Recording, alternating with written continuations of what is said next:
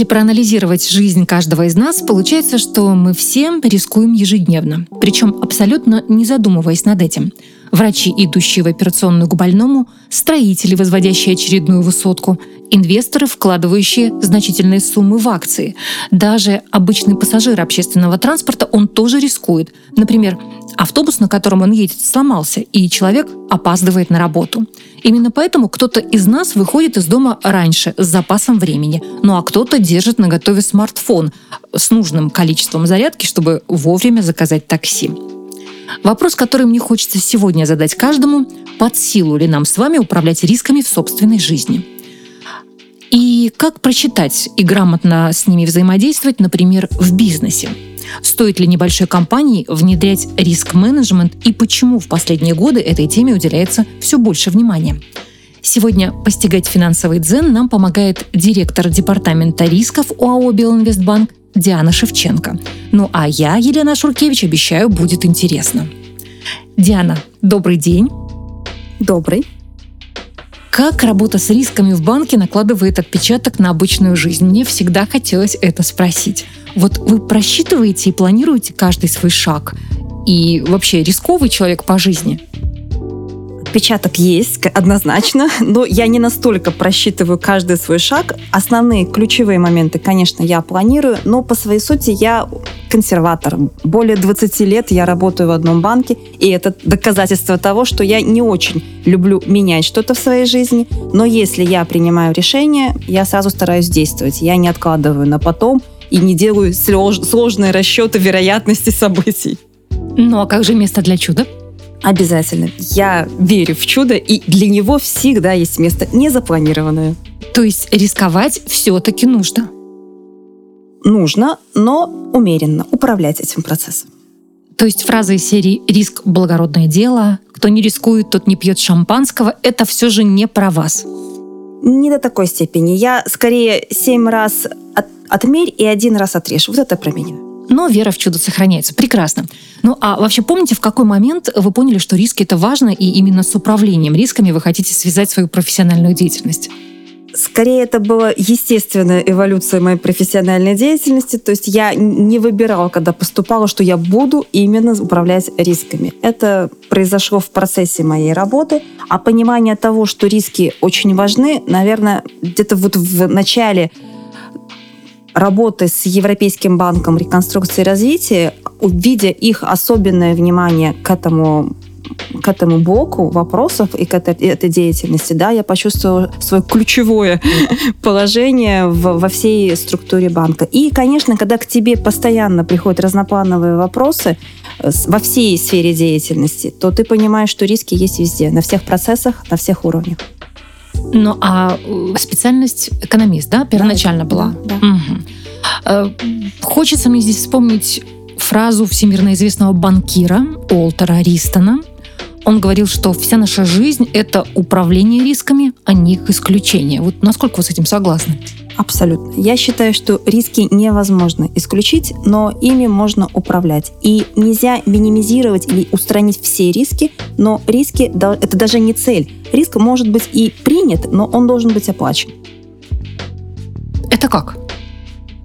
Он должен быть либо снижен до приемлемого уровня, и мы понимаем, что те затраты, которые мы понесем, или та вероятность событий, она будет низка, либо тот доход, который мы получим, понеся этот риск, он нам компенсирует, по сути, возможные потери от реализации этого события. По-моему, это отличный план. Вопрос большой, насколько им руководствуются современные э, белорусские компании. Вообще, в принципе, вот как давно риск-менеджмент пришел на белорусский рынок? Сложно сказать точную дату рождения риск-менеджмента в нашей стране. Думаю, где-то в начале двухтысячных этот термин уже уверенно вошел и в инструкции, и в письма регулятора. И, конечно, каждый мировой кризис выводил эту функцию на еще более значимый уровень. Угу. Ну а в самих компаниях как часто сегодня все-таки риск-менеджмент э, используют руководители для управления? Я думаю, что они это используют постоянно, просто не называют это таким термином риск-менеджмент или риск-менеджер. Они работают, например, со своими дебиторами, кредиторами, и автоматически они уже затрагивают кредитный риск или риск ликвидности. Если они срывают сроки по контрактам, то это уже их репутационный риск. Если они увольняют своего сотрудника или отправляют его в декретный отпуск, не найдя ключевого сотрудника, не найдя ему замену, то у них возникает операционный риск. Если они заполняют налоговую декларацию и делают в ней ошибку, то это уже налоговый риск. То есть они риски кругом, просто, возможно, их так не называют. Угу. Ну хорошо, а в, обыч... в компании понятно, а все-таки возвращаемся в обычную жизнь. Для примера, то есть все это прекрасно, да, человеку, который имеет свой бизнес, он, наверное, и уже сталкивался с рисками, с риск-менеджментом, он это понимает. Если мы э, все же рассчитываем на более широкую аудиторию, на людей, которые не имеют собственного бизнеса, работают по найму, например, в моей обычной жизни, где я рискую, где риск и, и что я могу просчитать?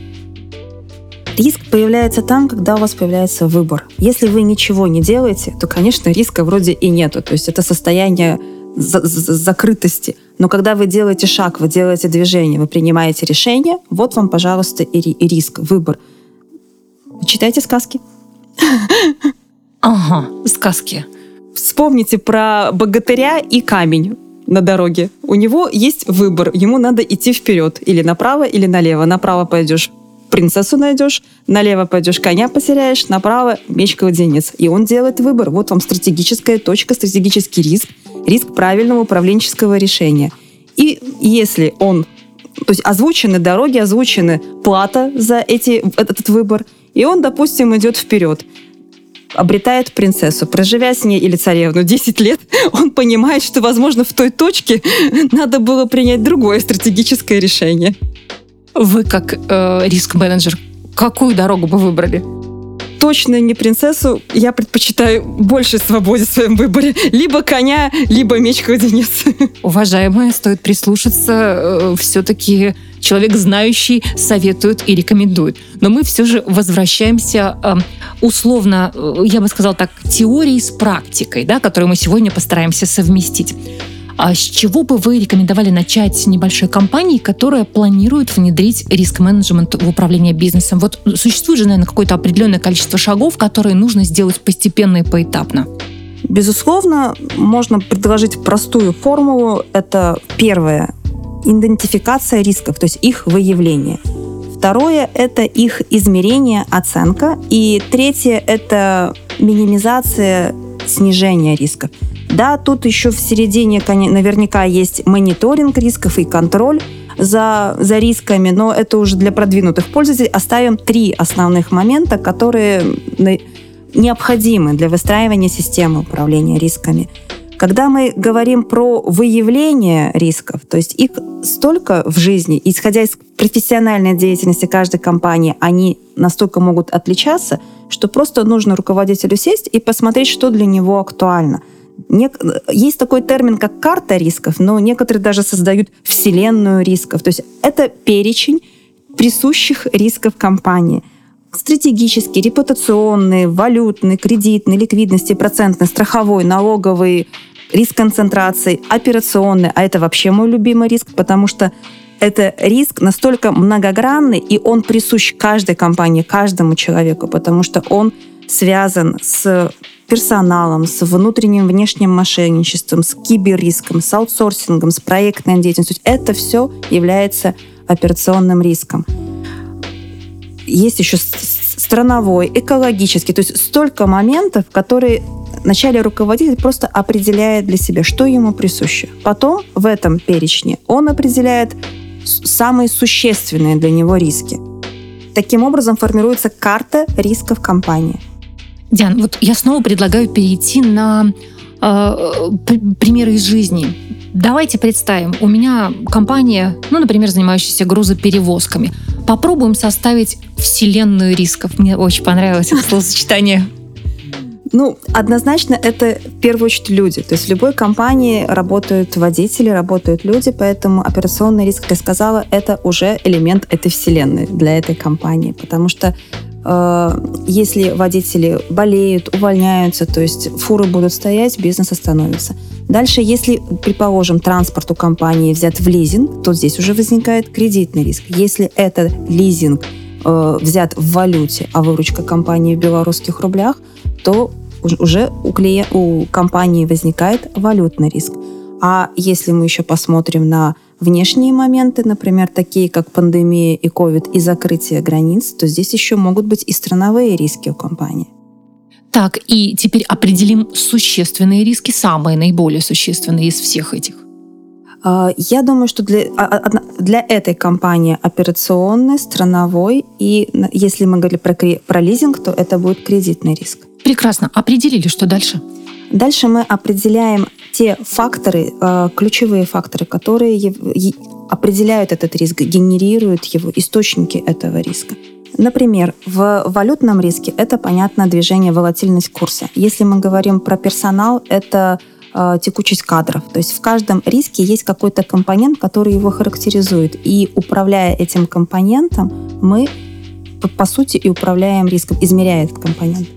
На этом, в принципе, все? Вкратце, да. С виду выглядит довольно просто, но, на мой взгляд, крайне сложно определить, крайне сложно вот выявить эти самые риски, да, то есть сесть четко и увидеть их. Наверное, как-то можно все-таки натренировать взгляд, я не знаю, почитать специальную литературу, откуда их можно выявить. Это уже профессиональная деформация, когда вы начинаете замещ- замечать риски там, где, казалось бы, до этого они вам не мерещились. Ну, например, вы садитесь за руль автомобиля, и что такое система управления рисками в автомобиле? Это, по сути, ваша система безопасности. а бэ эс, это тормоза, и вы уверены, что если эта система исправна, она работает, вы спокойно давите на газ и едете по знакам. Итак, идентификация рисков. Мы возвращаемся к бизнесу и вопросу, как в небольшой компании внедрить управление рисками. Идентификация рисков, их оценка и снижение. Это первое, с чего нужно начать. Это мы проговорили, да? То есть выстроить вот эту систему. А что дальше? Все заработает по мгновению волшебной палочки? Если бы. Нужно понять, что управление рисками — это постоянный процесс, который адаптируется, изменяется под внутренние и внешние факторы. То есть его задача — выявлять риски на ранней стадии, а не дожидаться, когда уже будут потери, или проводить работу над ошибками, хотя не без этого. И второе, что еще нужно понимать, что это командная работа, потому что один в поле не воин, и важно, чтобы каждый сотрудник компании проникся этой религией. То есть риск-культура, она должна прививаться и впитываться всем. Во многих крупных компаниях есть даже такое понятие, как золотые правила риск-менеджмента. Приходя на работу, сотрудник обязан с ними ознакомиться и потом их придерживаться.